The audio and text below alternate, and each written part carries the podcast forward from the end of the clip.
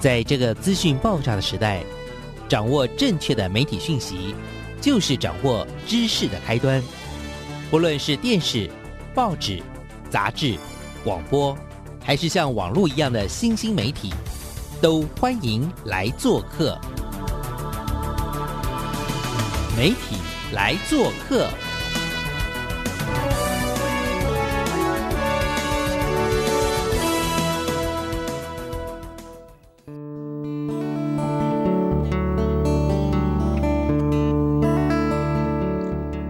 大小事，欢迎来做客。我是主持人小黄老师，各位空中的听众朋友，大家早安！不晓得大家过得怎么样啊？我们媒体来做客，每个礼拜都为大家带来一些跟媒体、跟好故事有关的议题跟人物啊。呃，上礼拜呢，跟大家介绍了台南七股的这个很热血的老师之后呢，有非常非常多的听众朋友回应说，哇，他们在太喜欢这种有故事的人物了。那接下来呢，我要为大家这礼拜介绍的也是一个非常非常有故事的人物哦。那这礼拜为大家介绍的是一位叫做庄淑珍的一位老师。那庄淑珍老师，大家听到名字就不知道他是谁，但是呢，如果介绍说哦，他是林烟，那很可能就很多人说哦，我有听过，因为林烟老师呢，算是小说家、作家，然后也是得过非常非常多台湾的第一，而且很快很快，在今年的下半年到明年呢，老师的作品还要漂洋过海，在日本呢，跟更多的这个我们的文学爱好者见面了，所以我今天很开心，在这个节目当中呢，邀请我们这位这个很有故事的小说家，也就是林岩老师呢，来跟听众朋友见面，聊聊他的故事，聊聊他的文学，聊聊他的厨房，聊聊他的善行。哈，好，来，林岩老师，要不要跟听众朋友打个招呼一下？老师，请。小王老师好，各位听众朋友大家好。呃，老师，这个我刚刚介绍你得过很多很多的第一嘛，哈，看你想要先聊哪一个都可以，来，请。我这人生哈有两个梦想，我都常常说我第一个梦想哈来得太早，啊，在我年纪很小的时候哈，我都记不起来是几岁的时候，我想应该是从还没有读小学开始，好，我就有一个梦想哈，就是想要去歌仔戏班学唱戏，然后呢。第二个梦想又来得太晚，就是在我近年哈开始从事饮食文学创作以后呢，哎，竟然就开始想要开餐馆，啊，那没想到年纪一把了哈，再来开餐馆的话哈，还真的是会累死人哦。所以我的人生哈有两个梦想这样子哈，就串联了我的一生了。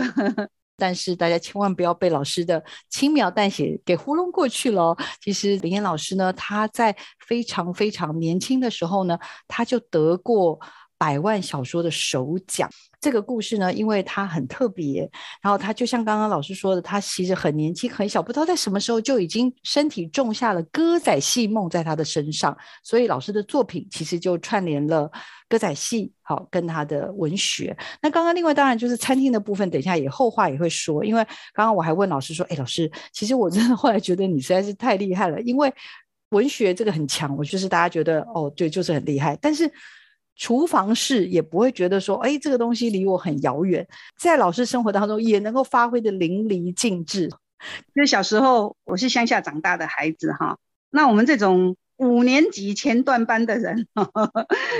大概有很多人都有共同的经历啦哈，就是被父母哈放在那个乡下，然后由阿公阿妈带大。因为我父母他们那一辈哈。农村他没有什么工作机会嘛，所以他们几乎都要到那个高雄啊，或者是台北这种大城市去讨生活。我们孩子呢就被放在那个乡下哈，像我的故乡是在嘉义县东石乡，所以我很小的时候，一直到我十岁以前，通通都是在呃我们东石一个小农村里面哈，在那边成长。我们小孩子其实平常也没有什么娱乐哈，甚至那时候的电视哈根本。也非常的少哦，虽然我们家其实还算是不错啦，有电视，但是连三台都还没有齐全哈，那也没有那个小孩子看的，甚至包括课外读物什么的也都没有。那小孩子的娱乐哈，最大的娱乐当然就是那个庙口哈，新明生啊，就演戏呀，酬神演戏的时候，戏班来演出，然后我们小孩子就会被这种戏班吸引。那不知不觉间，你就会爱上歌仔戏的这种表演形态。会对戏台上的那些人物哈，打扮的亮晶晶的这样子吸引，会很羡慕那样的一个生活。我觉得可能我会迷上歌仔戏，大部分的原应该是对小孩子的吸引力应该是这样子来讲啦。可是呢，换个角度来想，也许冥冥之中自有安排啦。就像我是那么的喜欢歌仔戏，然后就非常想要去唱戏这样子。可是呢，想要去戏班演戏这种想法呢，你会很清楚的知道说哈。呃，家里的长辈是反对的。在像我外公啊，是我们那村子里面的村长，他是读那种汉学的啊。他们是以前走过日据时代嘛，本身他们都去上那个私塾啊，哈，就读那个汉学啊，所以就士大夫观念非常的重。那演戏这种行业对他们来讲，那是不入流的行业。你知道那个士大夫的观念里面有把人的职业分成上九流跟下九流。然后演戏这种戏子的行业当然是属于下九流的行业。那你虽然年纪很小，你从那个大人的那种谈话里面，你就可以很清楚知道说，啊，歌仔戏这种行业是被人家歧视的，家里的长辈是不可能允许你去唱戏的。所以我心里藏着这个梦想，哈，其实藏了很久，都一直不敢说。只要是有戏班来演出，哈，就一直在那边流连徘徊，不肯离去这样子，然后着迷到甚至可以不用回家吃饭的那种程度，哈。那所以呢，就种下我心里的这种愿望，可是又一直不敢讲。好不容易到了国中，那因为那我们那时候国中要联考嘛，那其实我是一个读完。小学不想读国中的人，读完国中又不想读高中的人哦，一心一意只想去唱戏哦。国中我曾经鼓起勇气跟家里的父母讲，因为那时候大家都在拼联考，我根本就不想读书，一天到晚都在看小说。也许是因为这样子，才训练了我自己未来写小说的能力吧。呃，也奠定了一些国学的一些底子，这样子。嗯，那好不容易说说出了心里的愿望，果然整个家族的长辈通通都来反对我。呃，有没有毒打一顿？没有啦，我在想，是不会毒打我，但是他们全部用最难听的语言来批评歌仔戏。像我外公讲的很直接，我外公说，演戏的人呐，哈，路边架路边捆哈，啊，几个边尾干那小鬼要卡给，就是说他们的化妆方式啊，有没有就像那个戴面具一样？他就认为路边吃路边睡就等于是乞丐一样。他说我如果去从事这个行业，就是在丢他的脸。好，我外公很直接这样子这样子讲。可是他讲这些话会让我觉得很伤心，我会觉得替歌仔戏的演员非常的不平，因为我非常的崇拜戏班里面的小生啊，哈，这些演戏的人。可是在我外公的嘴巴里面却讲的这样子不堪入耳哈，那我心里就很委屈这样子。所以我国中的时候，因为想去唱戏，受到家里的反对，我消极休学了一年，没有去读高中。当然那时候也是因为一天到晚在看小说，也考不上公立的高中啦。那我爸爸带我去私立的那个高中去注册，花了好几万块，我就消极抵抗，不肯去读书，休学了一年。那后来呢，才勉强哦，想说，因为我爸爸妈妈他们在菜市场做小生意嘛，那你不去读书，当然就得要去帮忙做生意呀。混了一年以后，觉得这样也不是办法，所以才又乖乖的又去考了一所夜校。哦，就是高雄高工的啊，夜间补校，然后晚上去读书，白天帮爸爸妈妈做生意这样。那又混了三年之后，高中毕业了嘛，哈，好歹我爸爸妈妈要求的就是说，你至少要读个高中毕业嘛，哈。那我高中毕业了，哦，长大了，我可以开始去外面找工作了。我觉得命运的安排，哈，让我在翻开求职栏的时候，竟然看到一所歌仔戏班在征求演员哦，而且还公善数。我马上包袱啊宽宽的的对戏班走了，啊，就是我姑姑小时候就曾经开玩笑在讲了哈，她说看我看戏看的那么着迷哈，他们认为这周音啊哈，我就刚一点的对戏班照啊呢，果然就被我姑姑说中了哈。高中毕业我就离家出走去唱戏，这样，哇，好厉害！所谓的好厉害，就是说，就是很清楚知道自己的目标，因为自己实在是深深的爱着歌仔戏。对呀，对呀，真的。非常疯狂，哦，曾经为了看戏，经常哦，晚上去看戏，一定都会很晚回来嘛。然后我妈妈做生意收摊回来，我还没有回家，我就会挨打了。但为了看戏挨打，然后除了喜欢戏，然后更期望自己成为那个戏班里面的一员，所以勉强书念完了，然后希望有机会自己能够圆自己的歌仔戏梦。因为你知道，你再讲一次还是没有用。要追求理想，唯一的办法就是偷偷的离家出走，这条路可以走而已。那时候不会想说父母会有多担心、多难过，是只是想要去追求理想。你怎么会考虑那么多呢？真的，真的是身体留着叛逆血液的 李渊老师。后来加入戏班之后的这个过程，等一下一定要请他好好分享。但是我们对应到老师后来得到的百万文学奖的这个作品啊，就是叫做《师生的画眉》。这个作品其实。呃，刚刚我事前预防还问老师说，哎，这里面主角怎样？老师说，哦，其实那是我在戏班里真实看到或者真实发生在我身上的事情。我的天呐，到底怎么回事啊？来，林云老师帮我们继续说下去。这接下来应该就是真正到了戏班发生的事了吧？可是我进入到戏班才半年，就戏子梦碎了。嗯，这个说起来实在是上天的一种某一种安排。然后让你要去走这一招哈，所以呢，我记得哈，有一本曾经在台湾非常热销的一本书，叫做《牧羊少年的奇幻之旅》，它的原著的名称叫做呃炼金术师吧。他的故事哈，非常的感动我，是因为我觉得里面说的简直是真理哈。呃，意思就是说，那一切哈，其实都是冥冥之中都是有一个安排的。就有一个牧羊少年，然后他就在一个破教堂里面，那因为很喜欢读书，然后就感应到上天的一个指引，叫他要去寻找宝藏。结果他就卖掉了他所有的羊，在外面历尽千辛万苦，差一点哈连命都丢了。然后最后呢，又回到这个破教堂的时候。结果才发现，哎，他的宝藏，那个宝藏竟然就是在那个破教堂里面。嗯，这个故事哈，其实让我觉得它里面有一个有一句名言很有道理。他说哈，当一个人全心全意想要去完成一件事的时候，整个宇宙的力量都会结合起来帮助你这样子哈。那我的这种歌仔戏的这种梦想哈，其实就有一点类似像这样子哈。我真的是全心全意的，非常喜爱歌仔戏，热爱歌仔戏到哈可以废寝忘食哈。到最后呢，真的不顾一切去追求我的梦想。可是我到戏班里面半年，我却就戏子梦碎了。为什么？因为时代已经不同了。我小时候所看的那个歌仔戏是很单纯的一个歌仔戏的演出，那种气急呀啦哈，对白啦哈，演员的唱腔身段，我觉得都很优美。就那时候，在我小时候的的那种眼光来看，我觉得都很优美啊，哈，瓜雕啊，好，那演员的那种表现是非常的优美，让我很着迷。可是到了我自己真正进去的时候，哈，其实整个大环境已经都不一样了。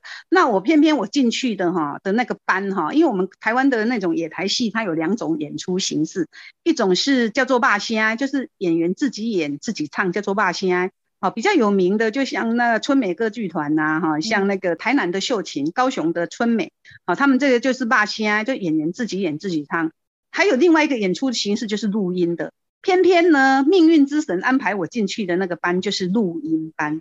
哈，那录音班在我那时候大概是民国七十几年的时候，是台湾经济起飞，所谓台湾金音卡巴的那个时代。哦，就是台湾人每个人好像赚钱很容易，每个人都都是整个经济起飞，大家乐盛行，最后还有六合彩，就是那一段时间，哈，台湾的那种经济最繁荣的时候，那大家就知道说，哇，吊的人哈，心面大蒙面白，那得奖就一定要演戏酬神嘛，那所以呢，疯狂签大家乐六合彩的时候，我们戏班演出的机会相对的就变得多很多。那多很多的时候呢，就会有一些仓促成军的一些歌仔戏班，录音班是最容易做这样的演出的，因为录音班就是录好的歌仔戏的那个卡带，那演员只要对嘴比身段，啊对嘴演出就好，不用乐师嘛，不木饼就是不用那些乐师，啊你只要卡带，然后对嘴演出就可以。这种戏班那时候是非常的多。那都是仓促成军，我进去的刚好就是这样的一个班，所以他们才会在报纸上面登，哦，登要征求演员嘛。然后呢，那时候偏偏呢，野台戏的，就是在庙口演出的时候，哈，除了以前啊最传统的就是布袋戏跟国阿戏嘛，哈，酬神就是这两种戏。啊，后来顶多是有一个电影，啊，有一个电影晚上就演电影，白天演布袋戏，晚上演电影。可是呢，在大家乐盛行的那个时间呢，也就出现了那种电子花车的表演。那电子花车呢，他就抢走了那个歌仔戏的演，南宫输郎唔输丁哈，出来外面做表演的，都是开戏也变白，就是要抢观众，要变白。那个录音班里面，因为都是年轻的女孩子嘛，而且是本来歌仔戏哈，有时候会演传统戏。那晚上的时候呢，偶尔也会演一些综艺的啊，比方说艺侠歌舞团的那种歌舞表演啊，或是说是低歌亮啊的那种歌厅秀，他们也会把它用来晚上的综艺节目表演。那有电子花车，他们那些花车女郎在那边跳艳舞的时候呢，那种录音班里面的老板呢，也会。想要抢观众，我们里面的女团员呢，就也要做这种相思艳舞的表演。当然不至于在台上脱，但是就是为了要要抢观众，就会开始做这种变相的演出。而且就是你在里面学不到什么东西，他们没有那种正统的可以训练你去演戏或是怎么，没有那种有系统的在做歌仔戏的传承的这部分。所以我进去的那个班。呃，说来有些不幸，但实际上某种程度来说，又是另外一个命运的安排。哎，如果不是这样的话，我可能不会那么快就 离开戏 往 文学发展。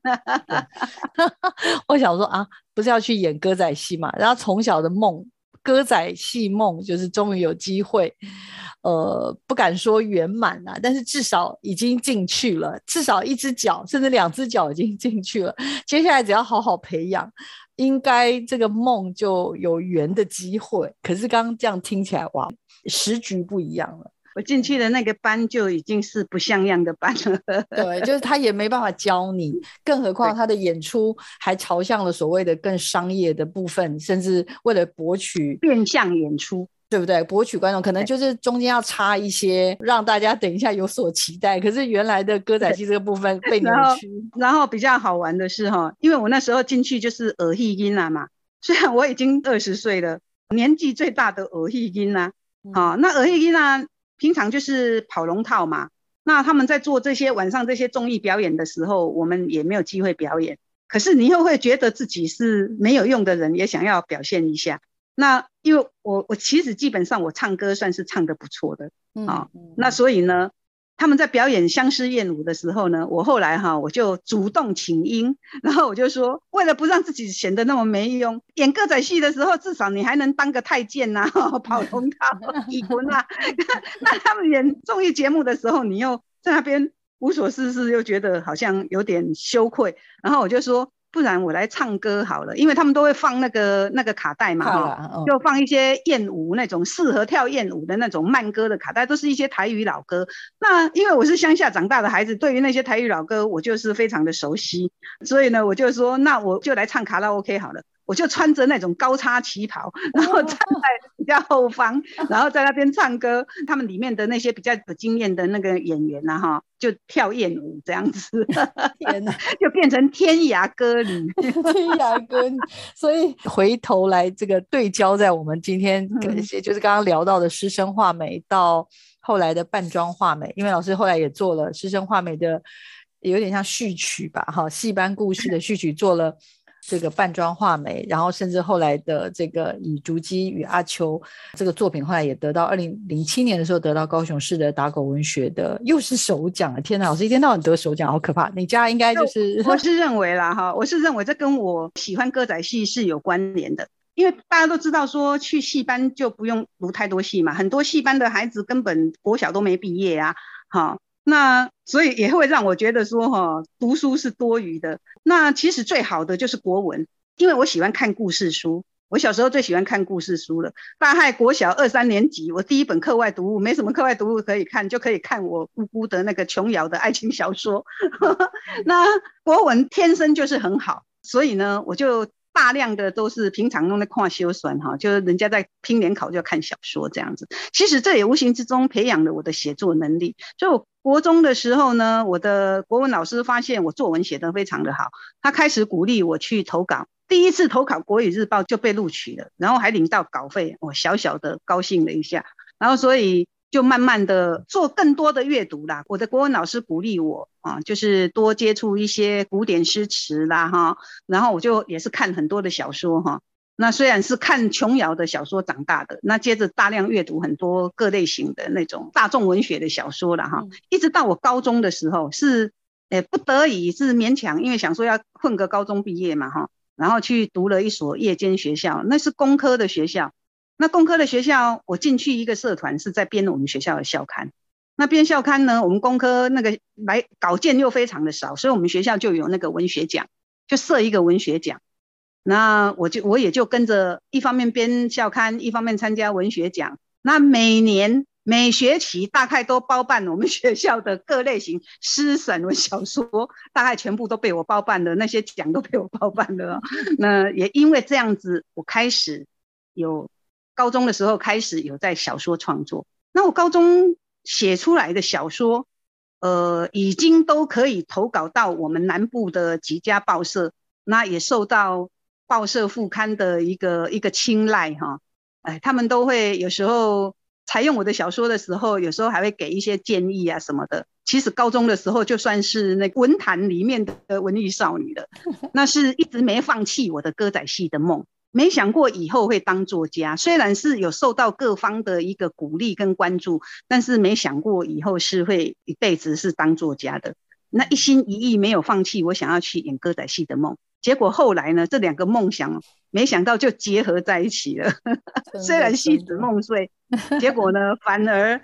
呃，上天给了我另外一个更大的舞台。他的文字的功力，跟他不断不断的去做很多的尝试。那事实上，呃，目前啦，我知道林燕老师也开始创业。开设了老师的林烟的文学厨房，而且这个又是跟写作有关。然后老师也自己创了“石有春”这样子的一个自创的品牌，希望用世间上面的这些冷暖来哦，他说想要来调理人间的悲欢。哇，我每次看到你的文字，我就觉得哇，好有力量。然后用菜尾跟矿肉饭为主等等啊，那我自己好先跟大家自首，其实我有尝过老师很厉害的人参鸡，因为今年过年的时候也很谢谢老师啊，那时候特别因为家里我自己家里也有一些状况，所以老师跟他的女儿呢特别送了我两份超大的人参鸡。老师，请问一下，文学创作、小说创作之外，为什么又会转到文学厨房？而且现在还不只是。呃，开文学厨房，其实自己现在也有广播节目。来，我觉得我自己的人生哈，一向都是发生很多事情，然后都是顺其自然的在走哈，似乎是冥冥之中有一条线的牵引哈。小时候在乡下看戏，然后想要成为戏班演员，结果呢，后来呢，也因为在戏班的那半年的经历哈，我把它写成一部十万字的长篇小说《师生华梅》，结果得到我们台湾有史以来第一个奖额最高的一个百万文学奖哈。就因为这样子奠定了我在文学界的一个位置啦，哈。可是呢，人生呢，我一直觉得说我自己因为太年轻的时候得奖嘛，我得百万小说奖的时候才二十六岁，得到这么大的一个奖，非常的惶恐。因为我的学历才高中毕业哈，也不是科班出身哈，那人生阅历又那么的浅薄哈，往后如果是继续要走在那个创作的路上，你还真的有些感觉是无以为继啦。也就因为是这样子哈，那刚好认识孩子的爸爸哈，那也因此就几乎从文坛里面哈得到一个大奖之后，就销声匿迹哈，整整十几年的时间。几乎都没有再出书哈，都一直到好像到了二零零二年才跟孩子的爸爸一起出了一本散文集哈，就是《幸福田园》那本散文集。对一个作家而言哈，生活的历练哈是绝对有很大的一个必要的，而且你所经历的一切就会变成你人生当中的一些创作上的一些养分呐。就像说我小时候在乡下成长的那段时间，当然除了歌仔戏之外。好，我们乡下的那种大家族式的生活，然后我的阿妈，好，我们乡下的那个灶咖，那种灶咖，你知道，冬天的时候是非常温暖哈。像我们过年的时候啊，我们爸爸妈妈都在高雄嘛，然后平常几乎都见不到爸爸妈妈，就非常渴望见到爸爸妈妈的时候，就是一点爱新明生老嘞哈，或者说是过年的时候，他们才会回来。那所以，我们就会非常期待有那种节庆的日子啊。我们过年大家都知道，说传统的过年就一定在危楼嘛。我小时候的危楼，是真的是一个火炉哦，一个炭炉，修团哎，一个一个炭炉哈，是放在桌子下面。一直到我后来我开始写饮食文学的时候，我才去追溯说我小时候的那些生活的点点滴滴哈。围炉的意思，像我爸爸妈妈他们是要做完生意极高美哈，就是除夕那一天早上还要在市场做生意，中午休打收了以后呢，才骑着机车。从高雄骑回去，我们乡下东石。那你知道那时候冬天一定是非常的冷啊。他们到家的时候，其实都天都黑了，然后已经开始天黑了，开始大家吃年夜饭。所以那个桌子下面的那一个炭炉呢，我觉得就是在温暖那些回来的那些游子啊的那个手脚啊，他们手脚一定都很冰冷。所以我觉得有那个炭炉在桌子下面，真的非常的温暖，是真正的围炉的意义，然后一家团圆的那种。感觉这样子非常的明显，那不像我们现在的家庭是围着一个火锅，就叫做围炉。我们小时候是真的围着一个炭炉这样子，无形之中小时候的那些经历都成为你创作的一个很大的一点养分。那后来人生一番阅历之后呢，那我在那个农场过了十八年，好不容易熬到先生成功了，孩子长大了，好，那我可以自己有比较多的时间可以创作了。停了十几年之后，我又一直怀疑我自己到底还能不能写。那刚好那时候又是，呃，高雄有一个打狗文学奖，那时候是诗人陆含秀下来当我们高雄市的文化局长。那一年的打狗文学奖，他就把那个奖额就提高，就有长篇小说首奖，哈，那二十万的那个奖金这样子。最主要当然也不是就为了那奖金啦，只是为了说。不知道自己还能不能有没有那个能力可以创作出一个好作品啊？写作的人当然都会一定都会认为说自己写的都是很好。那你没有出去参加比赛，看看别人怎么样去评判你，那就抓了一个故事放在心里酝酿很久的故事，叫做《竹鸡与阿秋》，一气呵成又写了一个十万字的小说去投稿，还算是证明了自己宝刀未老，真的很厉害。而且我看到我。呃，马上玉山出版社这边会把老师之前的师生画眉、半装画眉以及竹鸡与阿秋加起来将近四十万字，在今年的年底要出版这个经典集，哇，这又是一个好大好大的一步往前的一大步，对不对？那至于会无意之间会走入这个饮食文学创作里面，当然就是到了孩子长大了嘛，像我儿子啊，他就突然之间他就结婚了。突然之间，家里就多了新的成员进来，哈，然后因为帮媳妇坐月子，我本来就是一个很爱做菜的人，可能也是因为我有小时候在乡下大家族成长的一个经验，看我阿妈在做菜，我无形之中，那包括我来到高雄以后，我妈妈因为做生意她很忙，所以呢，国小四年级来到高雄以后，我就变成阿信了。台湾阿信，哎，四年级就要开始包办我们家里的那个家事，所以呢，我在高雄的时候啊，开始被我妈妈训练煮饭做菜，哎，发现对做菜哈还是有一些天赋，学会了基本功以后呢，然后自己还会看着食谱啊去做我想要做的一些菜，这样子，所以呢，也就练就了一手哈做菜的功夫。那一直到了我自己有了家庭，然后跟朋友，我也很喜欢。做菜请朋友到家里来吃饭，那一致普遍好好评。那很多朋友甚至说啊，这样可以去开餐厅。然后以前呢，我先生总是很反对啦，他说说如果我去开餐厅的话，他就不要赚钱了，要靠我去赚。然后我就因为那时候也毕竟孩子还小嘛哈，其实我是很心动，是想要真的是有想要去经营餐厅，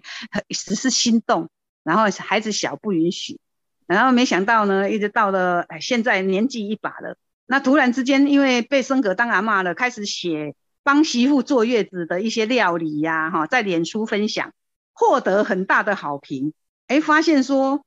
现在的文学哈，其实很小众，这个饮食文学才属于一个比较大众的一个题材哈。好像只要写到吃的，大家的那个脸书的那个反应就会比较热烈一点，点阅、点阅跟分享，对对对对对，反应就会就会很直接，甚至引起他们很多的共鸣哈。因为我有写写了，后来渐渐的从那个写月子餐，一直到后来呢欲罢不能，好媳妇已经做完月子了，然后我每天在做菜的时候。我本来是决定了不要再写那个吃的了，我觉得身为一个作家，每天在那边写吃的很丢脸，所以我曾经还在脸书说我是小说家，我不是料理师啊，以后不要一直叫我写这些吃的文章给大家看。可是自己三天没剖文之后，每天在做菜的时候呢，你就会开始比较认真去看待饮食文学的这一个区块。然后你去菜市场买菜的时候，你就会去想到说，哎，其实每一种食物都连接着许多的情感跟故事在里面的。我举个例子来讲哈，我家住林园嘛，我们林园是附近都有一些那个小渔港。啊，像东港啊，哈，像那个凤鼻头这些渔港，东港哈有一个很有名的鱼叫做那个鱼，其实它有名字的，但是那个名字很难念，它长得很丑，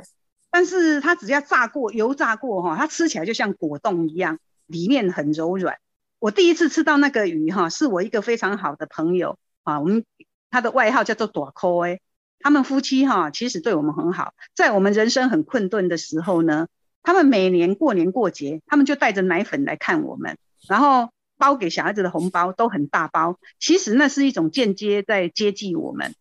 啊。可是后来他大概是五十多岁的时候，哈，他将近五十岁的时候，他就突然之间，因为他身体心脏不太好，就突然之间就走了这样子。那我在林远看到那个鱼的时候，我就想到朵扣哎，啊，然后想到他跟他的太太，所以我就写了一篇。啊，那个鱼的文章来纪念这个短口诶，那你就会从很多的食物里面哈去发现说，它可以连接到你的人生的某些片段跟情感，所以慢慢我这样子一篇一篇，借由我每天在做菜，然后开始去想食物跟我人生的一些故事哈，把它做一个串联哈，后来就出了一本书啊，叫做《乘着记忆的翅膀寻找幸福的滋味》哈，那是由高雄市文化局先补助出版。后来联经出版社再帮我出那个增订版，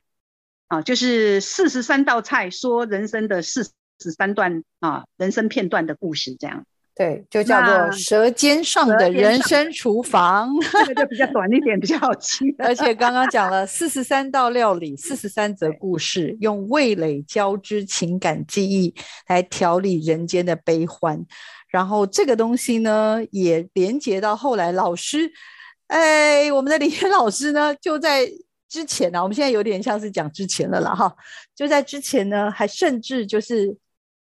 启动了他的餐厅梦，又启动了这种公益厨房。我觉得不管这个东西最后能不能延续下去，或者延续到什么时候结束，但是我觉得那个起心动念真的很美好。老师来帮我们赶快说一下这一段很重要。那个是因为哈，就是我出了《舌尖上的人生厨房》之后呢，那就成立了我的粉砖嘛。粉砖就是林烟的文学厨房，是我的粉砖的名字。我就开始就是专门在写这些料理的故事啊，哈，跟一些跟食物料理有关的。结果呢，就诶开始每次我剖出做的料理哈，那粉丝都说老师我们很想吃，流口水了这样子。后来我就干脆就开放哈给。给粉丝分享，就是多做一点呐。我自己喜欢做菜的人，我想说，哦，我就开始专门哈，就是针对一些我们可能平常比较吃不到的一些料理哈。那这些料理呢，往往都是一些比较怀旧的，好，比方说像菜味啦，菜味是像我小时候在乡下还板凳菜哈，一定是一定都是会有菜味嘛。像我们家啊，我们都会菜会收集起来哈，煮好了以后就会用烟烫刮嘞，左邻右舍一家一家去醒菜味，就是每个人就分个一个水瓢这样子，然后挖工啊呢，啊，这是乡下的一个人情味，那也是一种分享这样子哈，一个概念这样。那所以呢，我后来一路写到哈，就是在我的那个粉钻上面呢，有时候会写到菜味啊，写到一些料理。好，写到一些小时候的一些成长经验。那我把我的菜味哈，就形容叫做甲午春啊，然后诶当细给菜味。那因为菜味是板德才吃剩的，板德就是嫁娶嘛，一定是喜事嘛，那是一种啊，所以呢，我才说几碗林精味盖幸福的滋味。其实这都是互相之间的连结啦。从我成立粉砖，然后开始跟我的粉丝分享。我平常在做的一些料理啊，当然这些料理都是对我都有很深刻的情感的啊，像那个猪脚面线呐，哈，米线啊，哈，这种别在我们的算是比较传统的食物，为什么要讲米线啊？生日的时候吃，要该温的时阵加啊，这背后都是有它的文化跟它的故事啦。啊，那我就开始先跟那个粉丝分享一这些哈，我我平常在做的这些料理，那一致获得好评之后呢，渐渐也就开始，哎，有的粉丝说，老师你没有开店，我刚开始的时候还曾经开玩笑说，开店这种事情哈，就是先立后难的，先立败点的，结果没想到后来真的还是忍不住哦，也想要圆一圆自己的梦哈。嗯，最早我的文学厨房是想开文青店，想要结合文学的，那没想到呢，台湾就后来这这这种肺炎爆发了以后呢，就把我的文青店的梦都打散了。哎，打散了之后停了很久，但是一直心里就痒痒的，就一直想说，就很想开店。那那后来文青店开不成，因为我们我们高雄本来我想要去申请一些计划案哈，我们高高雄有那种眷村呐。可是我想要的地方又要不到，那后来就开始想说，不然就来开个外面就来找家店盘家店来做啊。那盘家店来做，当然就得要做这种我自己想要的这种比较怀旧的这种料理，这样子是我自己很想做的。大家都跟我讲说做价就甜美，我心里其实也是也有一点一点认为说我自己还可以，高估了自己的体力跟能力，那就硬是。不听朋友的劝，觉得说啊不做变那怎样哈，哎一做了去，第一个月我就后悔了。那其实我决定要盘店的时候，那时候台湾疫情已经是稳定很长的一段时间了，让我错以为说台湾可以继续长治久安下去。所以呢，我三月拿定金给人家，那没想到呢，到了我五月要开店的时候，从五月一号开始不到十天。整个台湾就沦陷了，嗯啊，然后生意就一路下滑，然后街上开始变得很冷清。那会有这种爱心便当，这个哈，其实是无意之间啦。我那时候我决定要开文学厨房的时候，我心里就是已经有一个愿望在那边。我认为我的文学厨房如果开了，因为我自己曾经困顿了很长的一段时间，也是接受朋友的帮助，这样一路才撑过来。那所以呢，我想开文学厨房的时候，我就许了一个心愿：只要我的文学厨房有开门营业，我就每天就要提供十份的这种代用餐给一些哈，就是经济比较不好的人，不见得一定是有清寒的身份或是怎么样，只要是他手头不是很宽裕，他认为说他需要这个代用便当，那他就可以啊来领取这个代用便当。我大概我自己想要捐十份这样，那朋友说想要送花。我就转了一个念，我就说花哈摆没有三天就变垃圾了，我们店门口也没地方可以摆。我说不然你哈如果非送不可的话，你可不可以把你要送花的钱买爱心便当来共襄盛举？结果就这样转一个念哈，就变成了几百份的爱心便当就进来了。然后呢，结果开店开了五月一一号店开了。啊，但是知道来领取爱心便当的人其实不多。虽然我有写告示贴在外面，但是知道来领取的，就是只有一一个两个这样子。嗯嗯嗯。可是开店之后呢，马上整个生意哈，不到十天，整个生意一路滑落哈，就让我开始觉得有点恐慌。然后呢，就在那个粉砖上面哈，在那边唉声叹气哈，说这样子怎么经营下去？这样，那个我的粉丝呢，就开始鼓励我。说老师你要撑下去，哎，疫情会过去的，怎么样？然后他们就开始又有一些人又跟着又买爱心便当来支持我的文学厨房，所以我的文学厨房就累积了，总体算起来应该全部大概有一千七百个。这个善念真的很好，而且 我真的觉得老师在做。但是一家店总不能老是靠大家的爱心便当来来经营啊，哦，而且是整个大环境是真的非常的不好啦。要想要收支平衡哈，很不容易的，很不容易。那而且又真的太累了，所以就像当初我进戏班半年戏子梦碎，我觉得我开这个文学厨房可能三个月我就认输了这样。觉得老师的创意无限哈，家务村嘛哈，就是很体贴。那这种体贴有时候因为自己也曾经有过类似的经验，所以我们在做切入角度的时候，我觉得会有那个多一份的。温柔与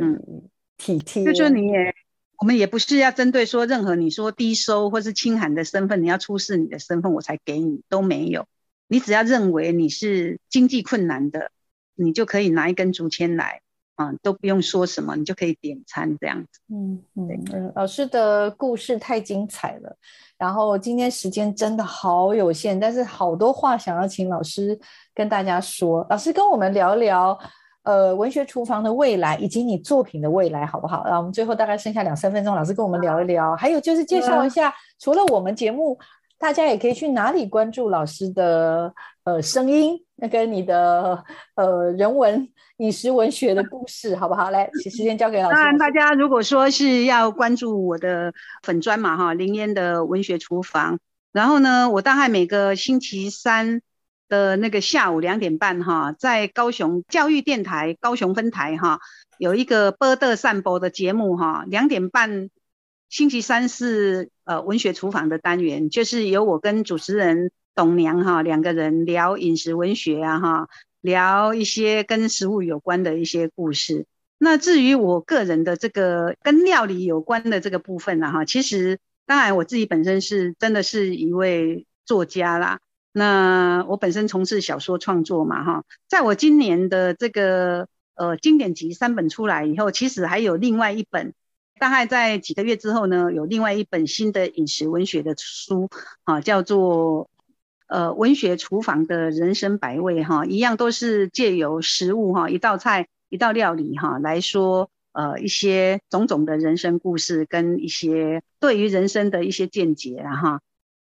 关于那个文学厨房未来的发展哈，这经营这家店哈真的是不容易啦，那所以呢，可能呢不会支撑太久这样子哈。可是呢，我觉得我想要呃，希望文学厨房，当然它会继续存在哈。不论是存在在作品里面，或者是在粉砖上面哈，有办不同的活动啦，啊，啊我觉得我都会持续下去哈。甚至未来哈，对于关怀呃一些社会弱势啊哈，或者是说呃能够对于一些老人家哈，能够像独居老人的一些关怀，其实。呃，有机会的话，我也还是会呃利用办活动的时候哈，来从事这方面的一些事情。我觉得说，就像是这次的那个爱心便当，好了哈，嗯，我才发现说，呃，身为一个作家哈，对于这个社会还算是有一点影响力了哈，能够带动身边的一些朋友跟粉丝哈，那在呃短短的时间里面哈，至少有募集到哈。一千七百多份的爱心便当这样子哈，我觉得呃自己能有这点影响力，我想未来呢也希望能够还是有其他的机会能够引领身边的一些朋友哈，那集合大家的力量哈，共同来呃为这个社会多做一点公益的事情这样子。虽然就算文学厨房的实体店哦经营不下去收起来了，但是以后还是会继续以。其他的形态存在这样子，我我完全同意啊。其实，呃，老师的林燕老师的文学厨房，它一直可能都是本来存在于社群媒体里面，那但是也因为有这个因缘，所以在实体上跟更多人结了缘。那现在可能暂时会再回到。刚像刚刚所说的社群上，可是透过社群有文字、有图像、有故事，其实还是能够把文学厨房的精神能够延续下去。然后我也看到老师，其实呃，事实上老师也。对于喜爱料理的伙伴们，其实还是可以透过这个呃脸书的这个关注哈，然后来去更认识老师。其实持续都有在做一些宅配呀、粉丝的分享。那我自己也是受惠者，所以 我每次看到都有一种冲动，就想说，嗯，我可不可以来加入一下？可是只有想想啊，实在太远了。再想想这个光运费什么这些，都觉得很对不起，很对不起这个这个。但是现在就是冷冻运费很贵啦，觉得很多。很好的这样子的一个缘分，跟老师想要关怀的东西，其实也希望透过嗯，老介绍我们林岩老师的故事哦，也让大家也了解。真的，我觉得呃，不管是饮食文学，或者是过往的这种乡土文学的作品，感觉上它都是赋予了非常多的灵魂。跟这种所谓刚刚所说的这个细腻跟温暖，在这个里面，那我不知道听众朋友是不是在我们今天节目当中也感受到林岩老师的这份细腻与温柔呢？跟这样子的人文的关怀。那不管老师想做什么，我都深深的期许老师，呃，能够透过他的文字，透过他的影响力，可以带给更多人幸福跟温暖。然后也提醒我们每一个人，其实我们就回望自己，看见自己的这个成长的路，在这过程当中，呃，曾经拥有过的什么样的一个美好的回忆，再转化成一个前进的力量。这是非常非常希望能够把林岩老师介绍给所有听众朋友。最重要的关键，不晓得大家喜欢我们今天为大家介绍的林岩老师以及他的背后的故事吗？然后林岩老师很希望啦，他很快的他的作品在年底会完成他的经典集，另外也有机会去呃到海外去。呃，见到更多，例如日本的部分，还会有机会见到日本的这个读者们，也希望大家持续关注。然后，林岩老师随时我们召唤他，他一定会很快的来跟我们大家聊他的故事。然后，老师有机会，我知道现在还有在拍电视剧，对不对？所以也要跟我们保持联络，好不好？可以吗？